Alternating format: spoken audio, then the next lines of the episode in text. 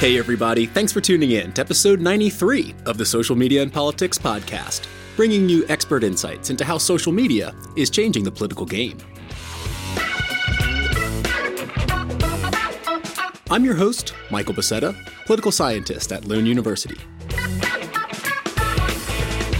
Connect with the show on Twitter by following us at SMNP Podcast or visit us on the web at socialmediaandpolitics.org.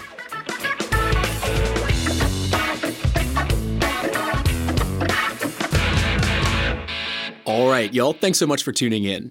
In this episode, we're going to talk about the role of political self expression on social media, which is an area that I think is really under researched and really important. And one of the key drivers of that research is Dr. Dan Lane. He is an assistant professor of communication at the University of California, Santa Barbara, and he's also the guest for this episode. And we'll be going through three of his studies that look at what is the significance of expressing oneself uh, about politics on social media, what effects does that have, and then what design features of social media platforms influence how particularly youth express themselves politically online. And before describing these studies we're going to talk about and cutting to the interview, I want to take a second and describe why I think this is important, looking at self expression rather than information exposure. I really think research should be moving uh, in that direction because if we look at the history of the studies of social media and politics, uh, you know, not so old, but at the same time, they tend to look at what is the effect of being exposed to information on social media? Is it like minded content? Is it cross cutting content, like we talked about last episode? And that seems to come from a longer tradition in political communication of media effects. So, media effects research tries to understand how being exposed to certain, let's say, frames in the media, uh, how does that affect people's perception of politics? So, how might a negativity frame or a conflict frame influence how someone thinks about a politician or a political party? Or does it have any effect? Effect on their likelihood to vote. And this is all fine and good, but social media platforms are unique in that they allow for this type of expression. I think Manuel Castells called it mass self communication. And the implications of political expression and the effects they might have on political interest, political knowledge, political efficacy these type of questions have been understudied so far in the context of social media, which is too bad because I think that's actually where the meat is. I think that's actually what is the powerful part of social media is what happens when you express yourself to a peer group or to a group of who knows twitter followers or random people on reddit uh, that feedback that you get and that kind of co-constitutive process of participating in the online discussion, I think is where research actually should be looking. And so one of the things I really enjoyed about reading Dr. Lane's work preparing for this episode is how he is looking at this from so many different angles. So, for example, in the second study we'll talk about, he uses qualitative interviews to get some insights about what are the aspects of a particular social media platform that we haven't talked about yet on the show called Yik Yak. What are the particular features that might incentivize political expression? And then he goes and tests those features in an experimental design in the third study we'll talk about. So, really interesting stuff. Let me introduce briefly the studies. You can find the links to them in the show notes. The first is Social Media Expression and the Political Self, published in Journal of Communication. The second that we'll go into is called Civic Laboratories Youth Political Expression in Anonymous, Ephemeral, Geobounded Social Media. That's an Information, Communication, and Society. And the third study that we'll talk about that was just published last month in New Media and Society is an experimental design where Dan created a social media platform called Olympus to test which design features, such as being able to be anonymous and having a uh, geographically limited versus an unbounded peer network, would affect how young people express themselves politically online. And that one is called Social Media Design for Youth Political Expression, testing the roles of identifiability and geo-boundedness. So altogether, I think this is a great interview to triangulate what's going on in terms of political self-expression on social media. What are some of the differences between posting or sharing something versus just liking it on Facebook? We'll get into that. And without further ado, let me turn it over to Dr. Dan Lane. Again, he is an assistant professor of communication at the University of California, Santa Barbara. Dr. Lane, thanks so much for taking the time out and welcome to the Social Media and Politics Podcast. Oh, thanks so much for having me. So, before we dive into some of the more specific aspects of your research, I'd like to start out by getting your broader take on political self expression online, because I think the majority of existing research looks at, you know, when people are exposed to information. But social media platforms are not just places for reading content, right? They're also built for self expression, and that's what your research really hones in on. So, to start out, how did you become interested in studying political self expression, and why do you think it's important to study on social media? Absolutely. So there's a couple reasons why I focus on political self-expression on social media. But I think the first one and the kind of original one has to do with my background before becoming a researcher. Uh, so, for about a decade before going to grad school, I ran a digital storytelling company for nonprofits and social causes. So, I spent all my time trying to create messages that would convince people to engage or care about things that I, I thought were worthwhile. Uh, and through that experience, I, I got a little frustrated with the power of messages or lack thereof, and kind of the, these issues about preaching to the choir, et cetera. And so as I got deeper into research and I gained a more sophisticated understanding of how social media works, I started appreciating the fact that these are really environments where we come to understand who we are as people. And I think a key part of that is self expression. And so I increasingly started focusing on political self expression as a way that people down the stream become engaged in politics. And so I think we'll talk a little bit about that in terms of some of the studies that I've done. But another practical reason is I started becoming skeptical of what we were measuring as uh, political communication researchers. Were we really measuring conversation or are we measuring expressive acts? Um, you know, posting a video or sharing a link um, it's kind of hard to understand that in the typical way we understand conversations or deliberation. So that was another reason that I kind of focused on political expression uh, to begin with. Yeah, definitely. You've done some really interesting studies, particularly around youth political expression, with some interesting platforms that I want to talk about uh, as we move along. But let's start out by looking at your recent study in Journal of Communication, looking at the interaction between political self expression and the political self, where you tested how self expression on social media affects what you call self presentation motivations and political self concepts. So, can you explain what these two concepts are and kind of how they might relate to one another? Absolutely. So, some of the most exciting research on social media for me talks about the ability of social media to serve as these environments where we discover ourselves, where we learn about ourselves. And research in social psychology kind of speaks to the, the way this happens. And so, uh, one concept is the idea of self concepts. The, these mental models of who we are as people that we build from a, a variety of past experiences that we have. And so in this study, we focused on this idea of a political self concept. So your sense of yourself as a political person. So when you think of people who are political junkies, right, they somewhere in their head have an understanding of themselves as really into politics, as that's something it's kind of core to who they are. Um, so we focused on this idea of political self concepts and how social media, and particularly the dynamics of self presentation on social media, might influence or activate these political self concepts. And so I, I get the political self concepts. These are things like efficacy, right, or um, you know how how much one might participate, but the self-presentation motivations was you know a, a, new concept to me. So can you kind of describe what that that motivation part is compared to the actual concept itself? Absolutely. So w- one of the important dynamics on many social media platforms is the publicness of expression. And this plays an important role in influencing self concepts because one of the ways that we learn about our self concepts, we develop them, is by observing others' reactions to our behavior. So, this concept of the looking glass self, we look outward to understand what's inside. And so, social media are a really powerful environment for that because we can get all kinds of feedback on how people respond to our expressive behavior. So, that's why we sort of focused on this idea how can we tell if people are caring or motivated to care about their self presentation, political self presentation on social media. And so this political self presentation motivation was one way to do that. Right. And then so you actually tested how self expression influences these concepts on a representative sample of US adults. And so, can you describe kind of the main objectives for that study and how you actually went about operationalizing these concepts self presentation, motivation, and then the political self concepts? Yeah, so I would say that with, uh, and I think this is true for any kind of um, survey research, we're really just trying to understand a, a, theoretically meaningful pathway that could serve as a basis for future research, particularly experimental research, to kind of hone in on the specific uh, mechanisms or, or, causal relationships. So what we wanted to understand is is expressing oneself on social media does that strengthen this political self-presentation motivation? So if I express myself repeatedly over a certain amount of time about politics, does that increase the sense that I want others to see me as politically active on social media? And does that in turn that that need to feel um, seen as politically engaged on social media does that strengthen or activate uh, one's political self concept, as it's theorized to do in a lot of other contexts. Uh, so that's how we set up the pathway that we wanted to look at.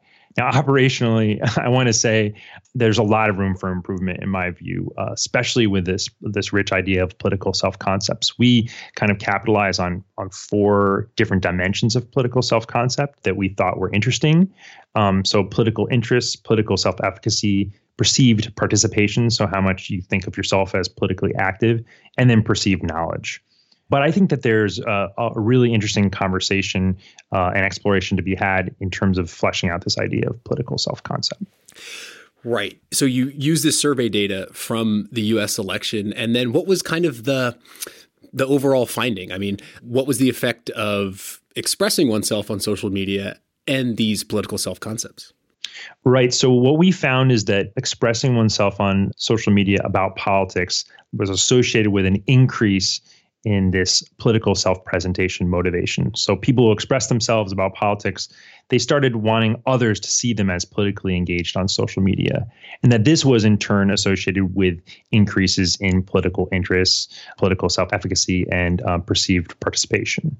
So we kind of view this as a, a, really promising theoretical pathway that I said again should be tested with other, you know, other methods, experiments, et cetera. And it's kind of interesting, um, know, just thinking about it now. If if people are expressing content on social media, it's almost like, you know, to what extent do you think people are doing it for themselves? If you know they're sharing out to others, but it doesn't seem like it's so much of a you know altruistic act. It's something that ultimately is benefiting their own presentation of themselves as a politically active person. So how do you see that dynamic of like sharing out to a crowd versus the kind of personal motivation of increasing one's own sense of being politically active? Yeah, so I don't want to be over deterministic, but I do think that um, much of life is obviously a performance, uh, particularly life online. And uh, I do think that people think about, especially when they do something as risky as expressing a political view, they really think about how that's going to be received by their network. And therefore, I think the response they get it feels important to them. It serves as a really important act of public commitment that's how we'd think about it theoretically this public commitment to a, a political self presentation that we thought and we kind of show that ha- has a powerful benefit. Right. And I think we'll, we'll dig into that a bit deeper in some of your other studies. But I think, you know, after you did this initial analysis, what I think is interesting is that you did a follow up analysis looking only at expressive behaviors on Facebook, which we know there's different ways you can express yourself on Facebook, right? You can um, post something, you can comment, you can share, uh, but you can also like. And you tested exactly this like, how did self expression through these different degrees of engagement affect these self-presentation motivations and self-concepts. And you know, what was the key finding there looking just at Facebook and then the different degrees of expression? Yeah, so the bottom line I think that we that we found is that most acts of self-expression, political self-expression, have this downstream influence on political self-concepts. Uh, with the exception of liking. So, liking content, which we consider expressive in some way, doesn't have that effect. We didn't find that relationship. And so, um, part of the reason we speculate that this is the case is that the act of expression has to be sufficiently an act of public commitment. So, it has to signal clearly to your, your network, uh, your online social network, that you are political in some way. And if you think about the ambiguity that's involved in liking something, right? It's not really clear. It's not really a strong signal of being a political person, let's say. So again, this is this was rather um, preliminary, and I think there's a lot of great work um, some of which I'm involved with, uh, looking at the different types of um, expressive behaviors on social media and both what causes those and what effects they have. Uh, so I think this speaks to that, the importance of looking at that. Yeah, because I thought it was interesting reading your study. Um, I wasn't actually so surprised by that particular finding about likes because we've seen in like eye tracking research that people don't really tend to to look at likes very much, even the mm-hmm. the raw number. And you know, we've seen how Facebook and Instagram are kind of experimenting with just getting rid of likes uh, altogether in terms of this, you know, having them displayed um, publicly. But I wanted to ask, I mean what is the significance of of the like? Do you think that in terms of self-expression that one likes, you know, a political post first, for example, as a kind of low cost, low social risk type of activity, but that it may later on lead to more higher forms of of expression like uh, posting or sharing content? Yeah, I think this is a classic example of um, the absence of a of a relationship doesn't mean that there's no relationship there, right? So I think that when we we don't find that likes have the same relationship in this particular study, it doesn't mean that we should discount likes as a meaningful expressive act. I think in our own experience, we know that if we're navigating our Facebook page and we see that someone has liked something, that means something in, in socially. Mm. Uh, and so it might be operating, as you suggested, in a sort of like a more of a spillover capacity mm-hmm. where it leads you to the next action, or it might it might have a totally different function that we need to dig more into. So I think that again, that's a really rich area of research, uh, kind of breaking down different types of expressions and how they're related to each other. Definitely. And just kind of keeping on these likes, because I think they're a little bit topical at the moment with the potential for them to be removed, is that yeah. they'll be removed from public eye. So you won't see the raw number of likes, but you'll be able to see your own likes. So mm-hmm. so you'll be able to see the, the number of likes that you get, but no one else will be able to see them, which kind of signals that likes do seem to matter, you know, especially those from from your social network. Absolutely. And on top of that, you know, uh, even if likes aren't uh, sort of a social cue that's available to users, they're almost certainly going to be part of the algorithms that social media platforms use to decide what you see and what you don't see. Right. So I think we always have to think on, on a couple different levels when we're thinking about these expressive acts. They're pieces of social information for users, but they're also being understood by the algorithm uh, of social media platforms and, and used in that way. Exactly, exactly. And thinking about these different acts of, of self-expression from, you know, liking at the bottom end to maybe posting some new content at the higher end, uh, we talked about it a little bit, but these are different levels of public commitment to your social network, right? Or, or the idea of publicness. And you found in your other research that youth in particular seem to be aware of this publicness and the kind of social risk that, that goes along with it when they're expressing particularly about politics online. And that'll bring us to a study you've done on Yik Yak, which is a platform we haven't discussed yet on the show. And so maybe some of our particularly non US or older listeners might not be familiar with Yik Yak. Can you describe what that platform was? Absolutely, and I'm sad to say even some of your younger listeners probably don't know what Yik Yak is, based on uh, talking with my students. So, Yik Yak was RIP um, a social media platform that was popular on college campuses, primarily in the US, but also internationally. Um, and it was kind of designed as a, a, digital version of the campus newsletter. So something that would be very localized and be for a certain demographic, in this case, college students. Um, and there were several key affordances that kind of defined Yik Yak. First of all, it was it was geo bounded, so users could only participate within a, a defined geographic area. Uh, it was anonymous, so all users uh, kind of used just either symbols, and then later on, as they changed the platform, they could add little handles. And then it was also ephemeral, so messages would sort of be cycled off of the platform as new messages were added. And so these three uh, affordances were something that made it a really unique context for talking about all kinds of things. But I was interested in, in the political conversations that were going on there. If you were sort of to, to ask users of Yik Yak when it was active, what is this platform? What is it all about?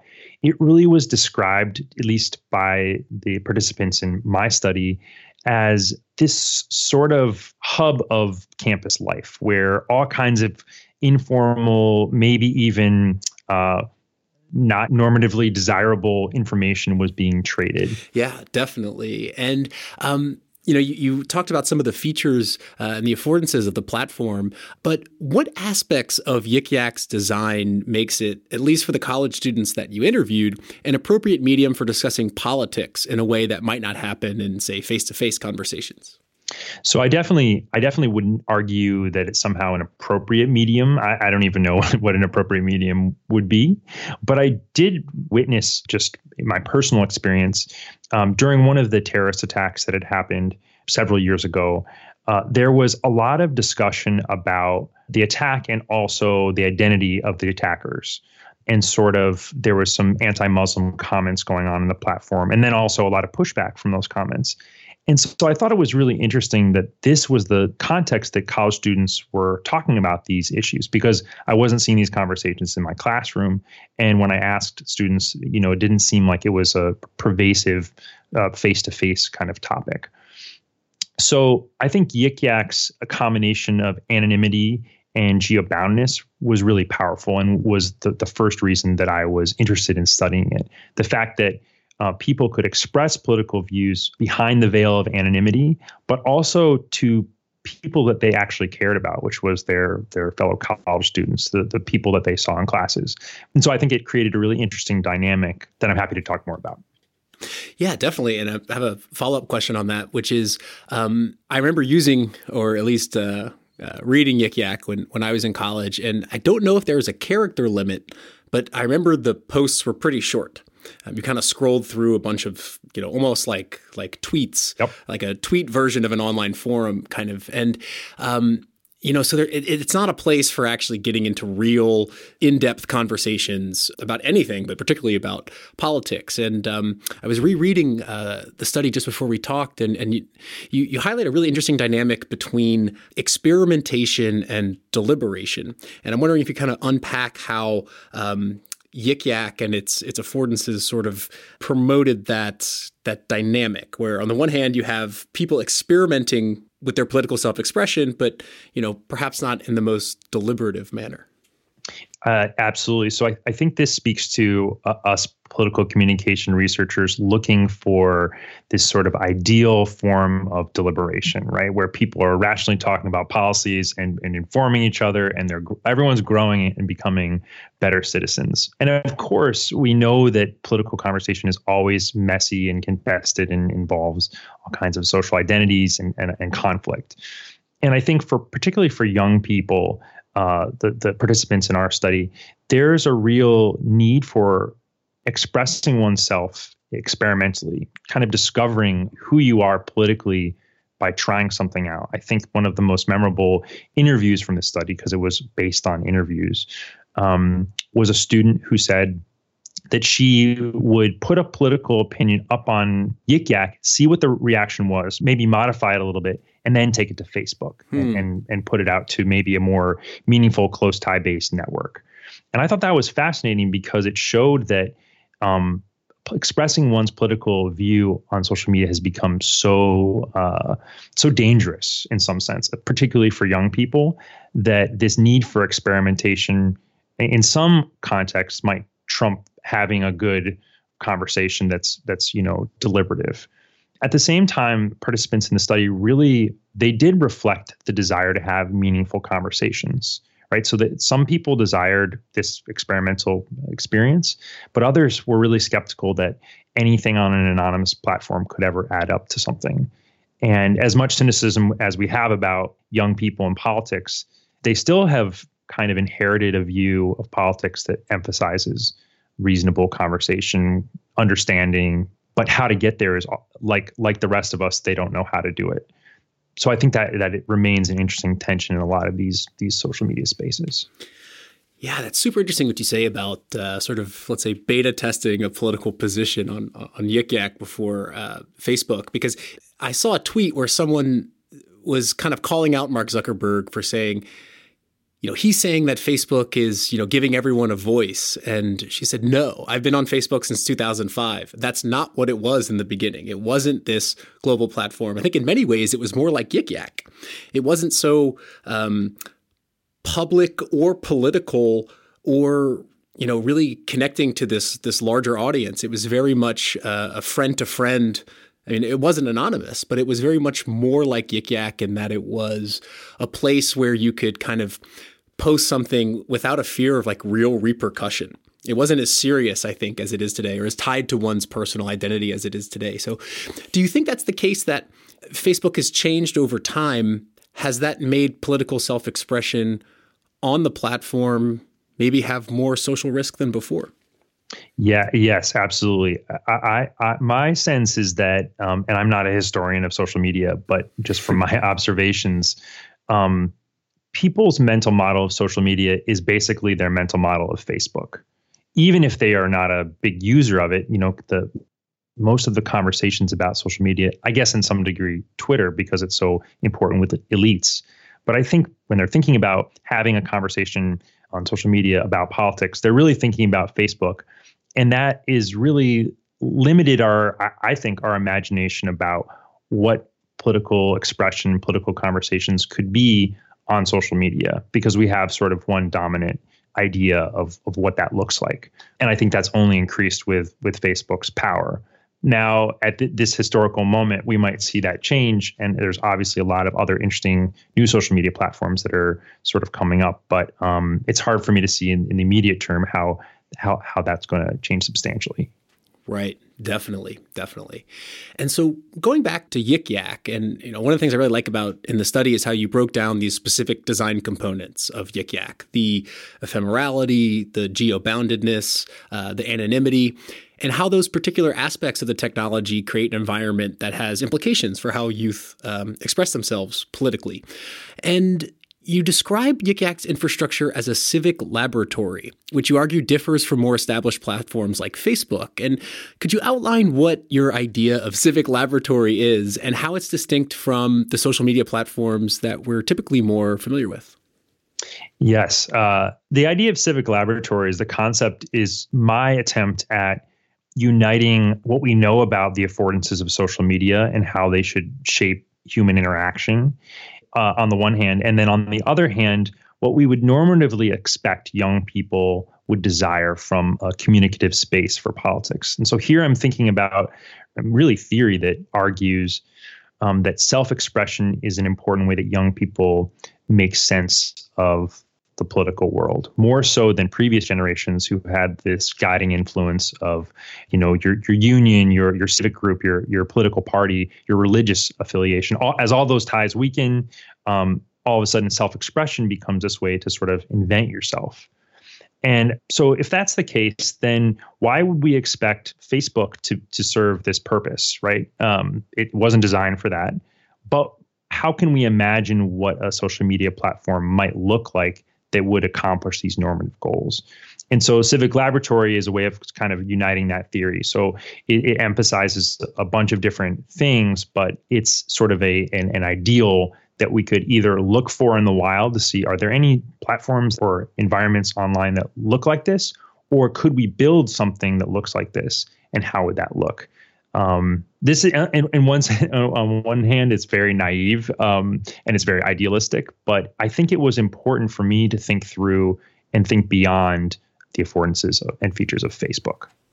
Definitely. And I think you kind of put that into practice with uh, the third study I want to talk about, where you actually created your own social media platform called Olympus and examine what aspects of that platform influence when users do or do not uh, decide to politically express uh, within that kind of experimental uh, condition. And I think it's it's super cool research design because you actually get to sort of, you know, manipulate the the features and functions of the platform and, and kind of examine how they uh, affect political expression so, could you describe a bit uh, that process for us? What were the key things you were trying to test with this platform, Olympus, and how did you actually design Olympus to achieve that purpose? Yeah, so Olympus, the the study that you're that you're speaking about, that this really came out of the work on Yik Yak, and trying to think, could we actually experimentally examine how some of these features and affordances influence youth political expression? And so uh, what I did was I and and I want to put air quotes around created because really at this point it's just a shell of a social media platform. But I kind of modeled a social media platform based on a kind of mishmash between Facebook, Yik Yak, and Twitter. And um, I essentially downloaded a, a, template online and then modified the HTML to suit my purposes. And then once I had kind of this base model of this this platform called Olympus, I could then experimentally manipulate some of the features and affordances. So in this study, um, there's two that we we looked at. Uh, the first is anonymity, so whether or not users are anonymous or identifiable, and the other is geo-boundedness. So are the, the users local to you within a certain geographic area, or are they anywhere across the United States? And so those are the two that we were able to manipulate using this design. And I'm personally curious, how did you settle on the name Olympus, the mountain of the gods? yeah. Yeah, so Olympus, um, it was the name of the the the template that I downloaded, and so the branding that was designed from that was called Olympus. So I went with it. One of the the the funniest outcomes of the study is that people, the you know participants who were all college students for the most part, they really didn't like they didn't like the uh, uh, the platform. They they were they they weren't impressed by it. Um, so uh, they also, I think, this reflects the fact that no one needs an extra social media platform to sign up for. Um, so there was a little bit of that cynicism. Um, but Olympus is not intentional, only that it fit with the the cover story we were trying to trying to use. Right. So you're you're still trying to test this um, you know whether uh, anonymity plays a factor in political self-expression or someone thinks that the people that they're expressing to are within their local community uh, or not. So can you describe the kind of um, conditions and the kind of task that participants were presented with and kind of what you were trying to uh, to uncover there yeah, so my goal was really to make this as realistic as possible within a um, within an experimental setting. So we decided not to run this online and instead have people come into the lab and take the experiment for a little bit more control. So participants came into the lab, they sat down at a computer, and they um, were asked to sign up for this social media platform called Olympus. And at the very beginning, we asked for participants' name and email, sort of to get that information up front. And then um, they were asked to sort of navigate a beta version of the platform. And there we were able to queue the different features and affordances. So, again, whether or not users were anonymous versus identifiable, or geo bounded versus non geo bounded. So, uh, local versus non local. So, that was the first place that they saw it. And then they were given two expression tasks, essentially. The first was to express themselves about their own, their favorite television show. And then um, the second task was to express themselves about a political issue that they had indicated earlier in the study that they, that was important to them. And so both of these, they could choose to express themselves or not. And that was really our main dependent variable was willingness to express and what how did users actually express on the platform? What was what did you find out by uh, sort of presenting users with these different um, these different conditions? So the the top line findings of the study are that that anonymity um, appears to promote political expression and that this in some sense is associated with the lessening of these political self-presentation concerns. So the idea is that uh, when people are anonymous, they are less concerned about the consequences of their political self expression, and therefore they express themselves more. You could also flip that to say that in an identifiable environment, people are worried about what will happen, and so they they self they self censor. Um, in terms of uh, geoboundedness, the, the results were less conclusive. The the main thing that we found was that unbounded, so non-local environments, were perceived um, to be better places for exerting political voice and influence, which was really interesting to me because I think particularly young people they believe in the power of social media, and when you have a bounded environment, just a local social media environment, I think that limits the power that they think they have to sort of broadcast their ideas and opinions to the world. Yeah, that part is super interesting because when I reread the paper, I, I, didn't catch it the first time, but um, yeah, you, you you write in the paper something along the lines of like let me just take a little, uh, yeah, interpretive license is you're, you're basically saying that young people are disincentivized to express when the communication is perceived as bounded because perhaps there's this culture of influencers and virality where there's a sort of motivation maybe for younger people to express themselves with the idea that the ultimate wish or goal, perhaps, is to to, to make that go viral. Uh, and if you cut that off in the platform's features, if you say you're only going to have this message exposed to people within a 10 mile radius, then young people they don't have this idea that they will be you know YouTube stars or something. I mean, I think you know that that that's a, yeah. that's a relatively new thing. I think. I think it, it draws out this really interesting tension that exists between how young people think that they should view politics and how they actually view politics. So what I'm what I mean is I think a good example that I usually give my students is if I gave you two hours to either go on the quad and hand out leaflets uh, or go online and share videos, which do you think which would make the most difference?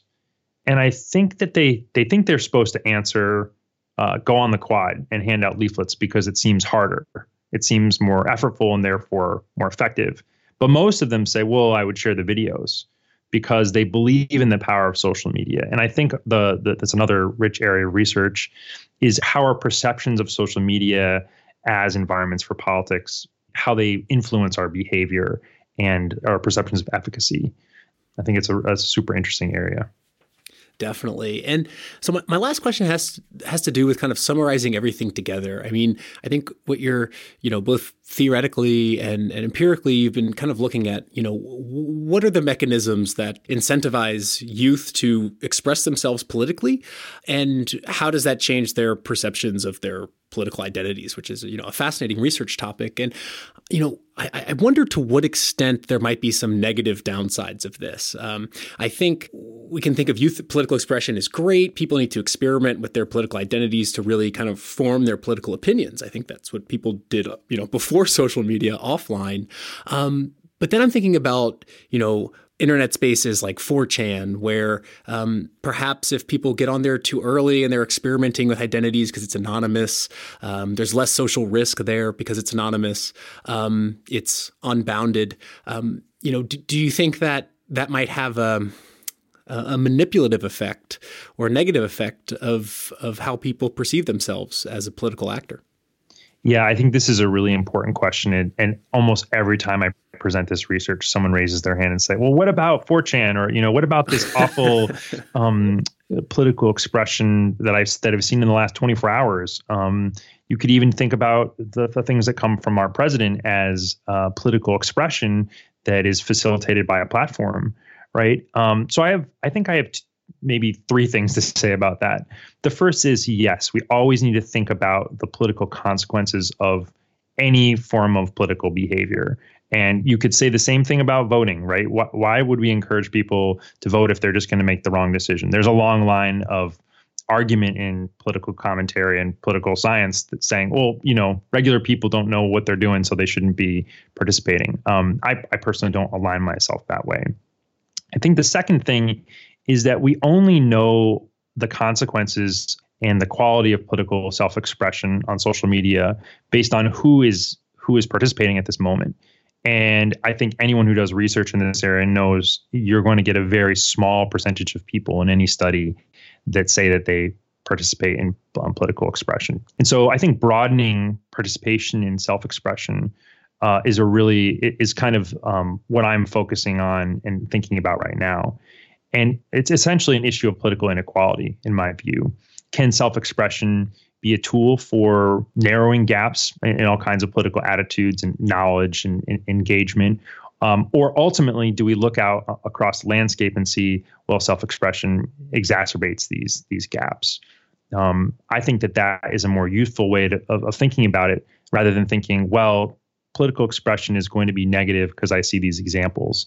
Um, ultimately social media is what we have it's the environment that we have for politics in so many ways and we need to figure out how expression could possibly make it more equitable um, based on who has access and motivation to engage in that expression Absolutely, um, but I, I, personally think that you know the, the focus on, on self expression is, is, really important, understudied, and I think kind of where where it's at when it comes to social media. So, Dr. Lane, thanks so much for for taking the time out and sharing your insights with us. It's been a pleasure. Thanks. I've just been speaking with Dr. Dan Lane, Assistant Professor of Communication at the University of California, Santa Barbara. And that's a wrap for this episode of the Social Media and Politics Podcast. Thank you so much for tuning in. Coming up, we should have a couple episodes dealing with European politics, looking in hindsight at how digital shaped the 2019 European Parliament campaign, and hopefully talk with the head of social media at the European Commission. So, subscribe to make sure you get those episodes directly into your feed. Tell a friend, tell a colleague, let them know about the podcast. But until then, I'm your host, Michael Bossetta, signing off from Malmo. See you next time.